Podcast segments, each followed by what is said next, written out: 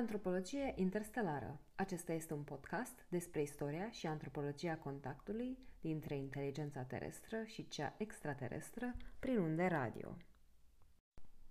Episodul 5 Lumina, numită și spectru electromagnetic, este un tip de radiație.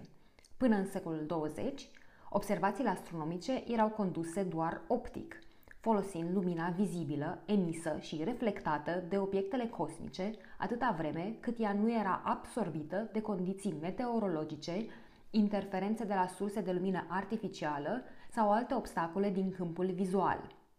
Prima dovadă a existenței undelor radio de proveniență extraterestră aparține fizicianului și inginerului Carl Jansky. Jansky conducea un studiu al interferențelor posibile în comunicațiile radio transatlantice când a descoperit semnale a căror origine nu putea fi determinată. Continuând investigațiile și consultându-se cu un astronom, Jansky a ajuns la concluzia că semnalele erau într-adevăr emise din cosmos, din direcția constelației Săgetătorului. El a publicat rezultatul studiului în 1933, la un an după detecția inițială. Deși Jansky a încercat să convingă angajatorul său, Bell Laboratories, să construiască o antenă cu diametrul de 30 de metri pentru a investiga undele cosmice pe care tocmai le detectase, compania de telecomunicații nu era interesată de acest proiect. Pentru Bell Laboratories, undele cosmice reprezentau doar o interferență și deci un impediment ce nu putea fi eliminat. Jansky a fost desemnat să lucreze la un nou proiect în interesul companiei de a facilita comunicațiile radio-terestre. Comunitatea științifică nu a luat în general foarte în serios descoperirea lui Jansky. Descoperirea sa a devenit răspândită mai mult în rândul publicului larg atunci când New York Times a raportat în pagina de titlu despre ea. Abia în 1937, un alt om de știință a detectat unde radio extraterestre. Astronomia radio a început dinainte de cel de-al doilea război mondial, dar abia în perioada de după ea s-a dezvoltat rapid. Atunci exista tehnologia necesară utilizării, captării și analizării radiației electromagnetice invizibile pentru ochiul uman. Mai precis, antenele și sistemele de radar folosite în interceptarea avioanelor inamice. Astronomii radio au folosit în perioada aceasta în mare parte această aparatură tehnologică a armatei. Se poate spune că telescopul optic reprezenta până atunci o extensie a ochiului uman, permitând acestuia să vadă în depărtare. Însă, noile telescoape radio permiteau oamenilor să vadă ceva invizibil pentru ochiul uman, indiferent de cât ar fi fost el extins. Pentru a analiza astfel de semnale însă era nevoie de antene și computere. Calculatoarele erau o invenție nouă în sine și permiteau transformarea semnalelor electromagnetice în reprezentări vizuale sau sonore pentru a putea fi interpretate mai departe de astronomi. Fără acest proces de conversie inovator la vremea respectivă, astronomia radio nu ar fi putut lua amploare. Iosif Shklovsky, cel care a lansat ideea contactului cu inteligența extraterestră prin unde radio în Uniunea Sovietică la începutul anilor 60, își aducea aminte de primii săi pași în astronomia radio din perioada de imediat de după cel de-al doilea război mondial.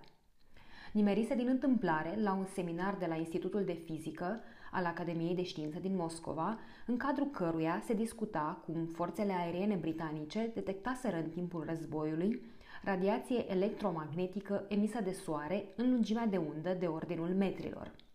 Această veste l-a inspirat și motivat în munca sa de teoretizare a posibilităților de captare a diferitelor lungimi de undă ale radiației electromagnetice din univers.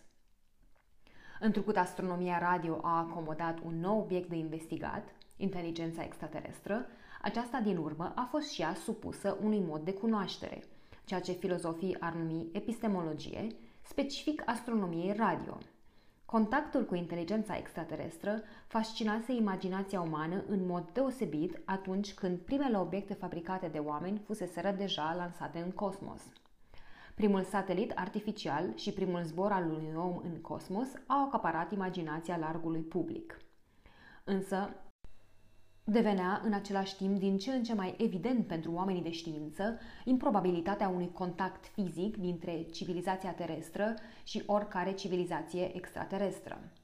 Întrucât era deja acceptat că nu existau civilizații extraterestre în sistemul nostru solar, străbaterea spațiului interstelar reprezenta o condiție a posibilității contactului cu alte civilizații din univers. Astfel de distanțe erau și încă rămân imposibil de parcurs prin vehicule interstelare într-un timp rezonabil.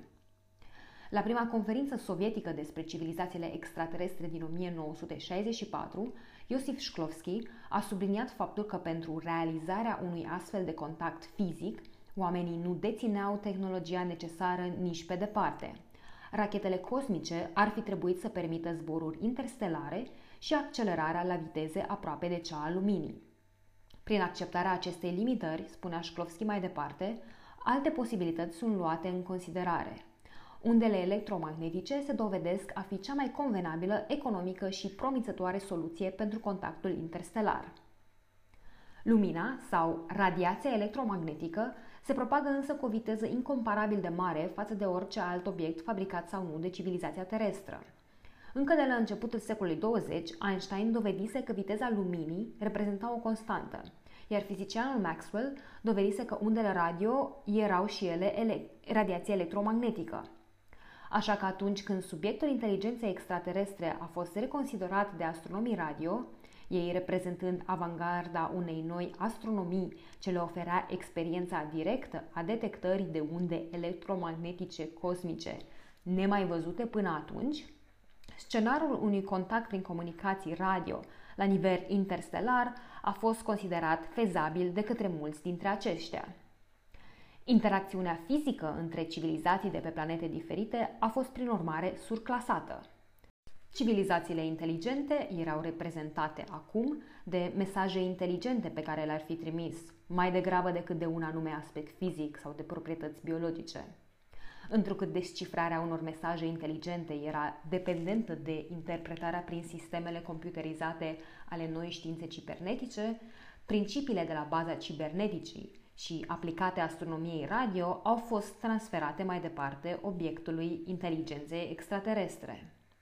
Altfel spus, epistemologia astronomiei radio a prezentat fundamentul noi epistemologii a inteligenței extraterestre.